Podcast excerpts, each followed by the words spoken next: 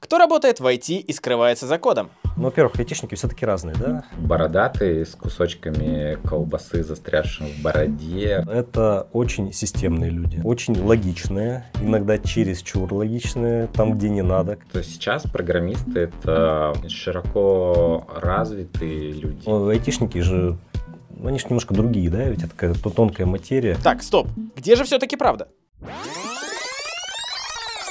Привет, я Саша Митясов. А я Ксюша Лихолобова.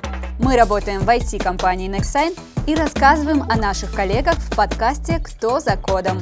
Я люблю спрашивать о продуктах и технологиях. Я – узнавать про работу в команде, управленческий опыт и навыки общения. Мы приглашаем хардовых айтишников и попутно выясняем, как у них дела с софтами.